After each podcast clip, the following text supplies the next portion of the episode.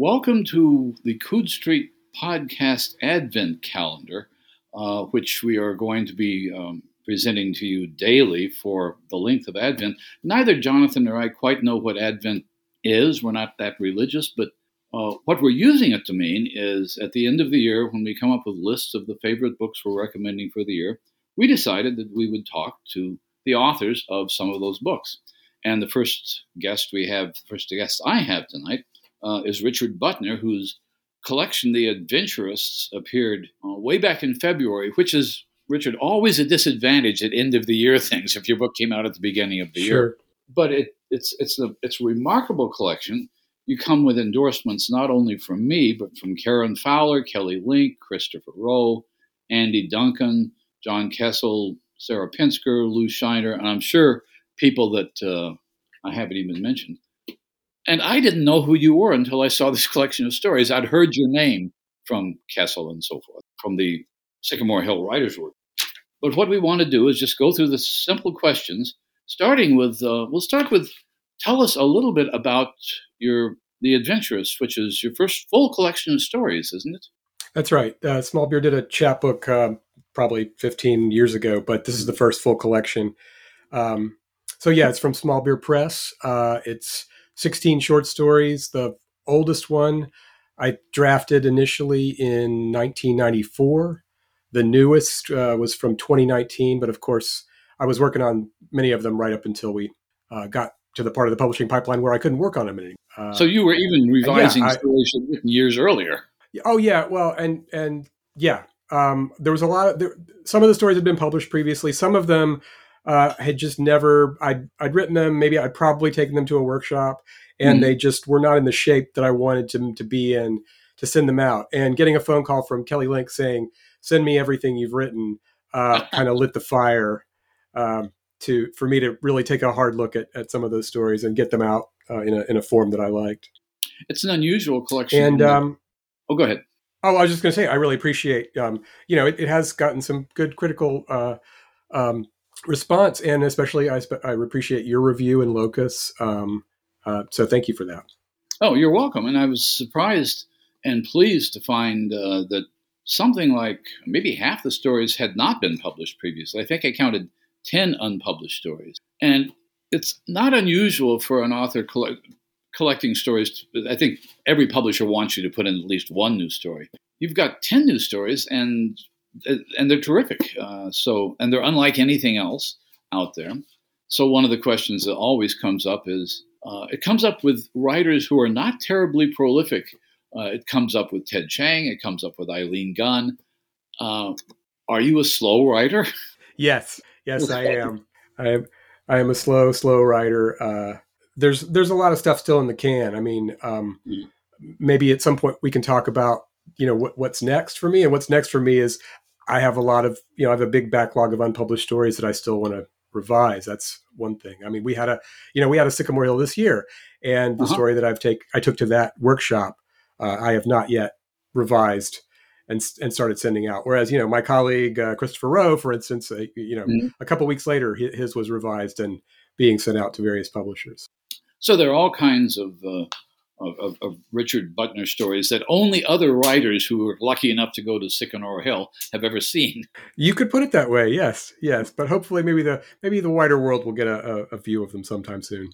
Let's go on to the questions which we promised our listeners we would cover. One is, what have you been reading, and what would you recommend for this year? Doesn't uh, have to be a new book. Yeah, uh, that's good because I, uh, in addition to being a slow writer, I'm a slow reader, and I mm-hmm. often do not stay current. Um, uh, really the, the people I stay current with are the people who I'm lucky enough to be friends with. So mm-hmm. of the books that have actually been published this year, the, the, the ones that I've read, uh, they're all by, they're all by close friends. Um, and I, and I enjoyed them all for different reasons. Uh, Booth by Karen Joy Fowler, uh-huh. um, you know, great no, uh, historical novel of, of the Booth family, uh, and what, how they might have produced John Wilkes Booth and how that mm-hmm. devastated the family. Um, I read uh, my good friend John Kessel's uh, collection, The Dark Ride. Really enjoyed uh, revisiting some of those stories that I hadn't read in, in many, many years. And uh, I've uh, read uh, These Prisoning Hills, the novella by Christopher Rowe, mm-hmm. my great friend. Uh, and because we're great friends, I'm lucky enough that I've also read several times in manuscript uh, his next novella that will be coming out uh, probably, I, I, believe, next year sometime.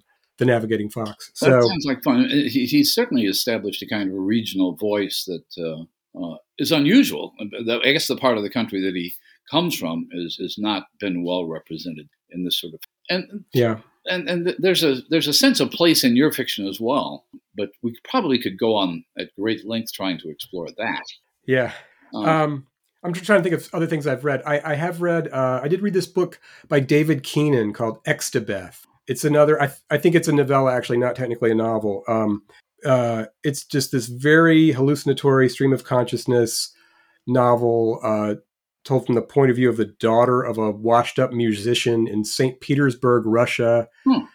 And they end up in St. Andrews, Scotland. Um, it's a it's a very strange novel, very short read, but uh, I, I, would recommend that. Xstabeth. It's so it's it's spelled very strangely. It's X S T A B E T H. And the author again, um, David Keenan. David Keenan.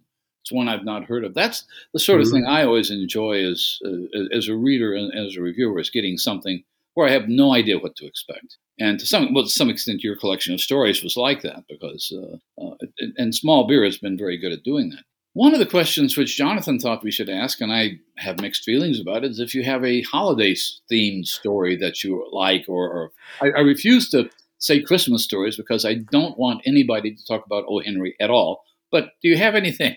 I, you know, I I am terrible at the what's your favorite blank kind of question, and I couldn't think of a particular holiday story that really n- none came to mind. Put it that way. That's fine. Um, so I, I, was more thinking about a book, the the book that I probably enjoyed the most by someone who I don't know uh-huh. uh, that I read this year, and I think of it. It's it's again, it's not that current, but it is current in terms of the pandemic year. Mm-hmm. You know, starting in 2020. So. Um, I re- and, and this is not a big surprise, but I really enjoyed Piranesi. Uh, mm-hmm. So the just uh, um, you know loved all the proper nouns, loved the kind of Borgesian environment. Uh, I often you know mysteries are very uh, interesting when they're still mysteries, and then often the revelations are not. Mm-hmm. Uh, that interesting, or they, they just kind of drain a lot of the energy out. And I thought in this case, the the mystery revelation was very satisfying to I, me. Yeah, so, I agree, and I think the mystery the mystery revealed other mysteries which we didn't know were going on in the exactly. Oh, exactly. and in, in reading it it um, or in thinking about i guess the, the the novel it made it reminded piranesi and piranesi's plight and journey reminded me of this line from a uh, from a jim sallis poem that mm. i think about all the time because um, you know J- jim Sallis, sort of new wave science fiction writer mystery crime writer right. and poet and he's done he's done every and uh, critic. He's done everything. But uh, he has a poem called To a Russian Poet. And there's a line in it There's only the chance to do what remain. Mm. Find beauty, try to understand, survive. And those three things, I, th- I think about those three things all the time. And I think in, in Piranesi's own way, he is trying to do those three things in that environment in which he finds himself in the beginning of that novel. Right. And it is one of the more memorable, memorable environments, I guess, I've seen in recent fantasy. We we hear a lot about uh, this. I'm sure this comes up in your workshops as well. We hear a lot these days about world building, which is not a term that I, I don't think I ever heard more than 20 years ago. Uh, but when a world is as striking as the world of Piranesi, and it's all it's the, the, as as readers know, it really has nothing to do with the artist Piranesi, except that the artist Piranesi drew some of these labyrinthine interiors that seem to be reflected in the character. Um, but when when a when a setting is that striking to me, I think I understand what people talk about when they talk about world building. Mm. Yeah, yeah.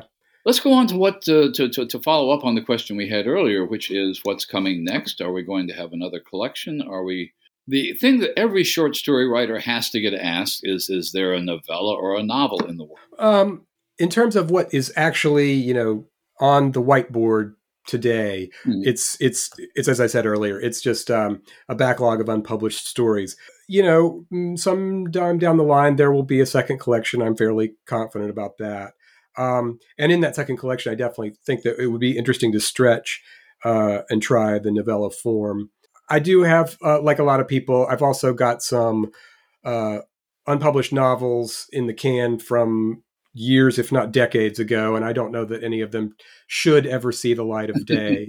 um, you know, there's a there's a setting that I've been thinking about for a novel for a very very long time, but I just can't I, I can't get the the action to gel. I can't get the next step to happen in my brain mm-hmm. to to really think about what I would do to actually write that. So um, yeah, more more stories. I've you know unpublished stories I need to revise, including the the one I wrote this year for Sycamore, the Sycamore Hill Workshop, and then uh, a bunch of ones I've started that I can't seem to light on uh, any particular one to really bear down on. So um, this is the story of a scattered writing mind, I guess. Well, without revealing anything uh, untoward, I've been told by a couple of your friends that you're possibly more self-critical than is entirely necessary given the quality of your fiction.